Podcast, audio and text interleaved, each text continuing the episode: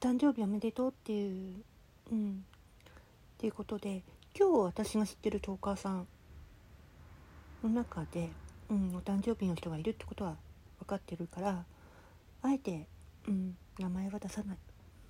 だからおめでとうの意味で。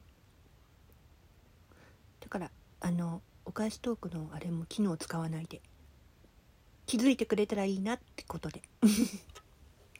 やってるから。うん。それだけ。なんよ。で私も今練習してる楽器でやろうかなと思ってて。本当は歌でもよかったけど歌はねどうしてもね好みあるから。とりあえずと思って。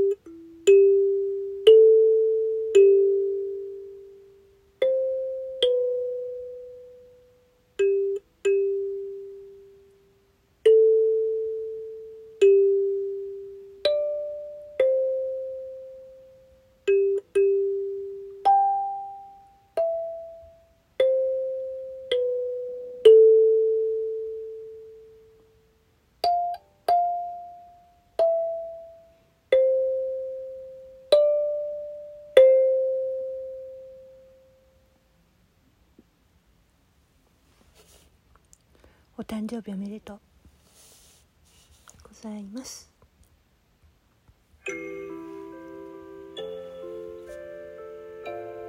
美咲の趣味の小箱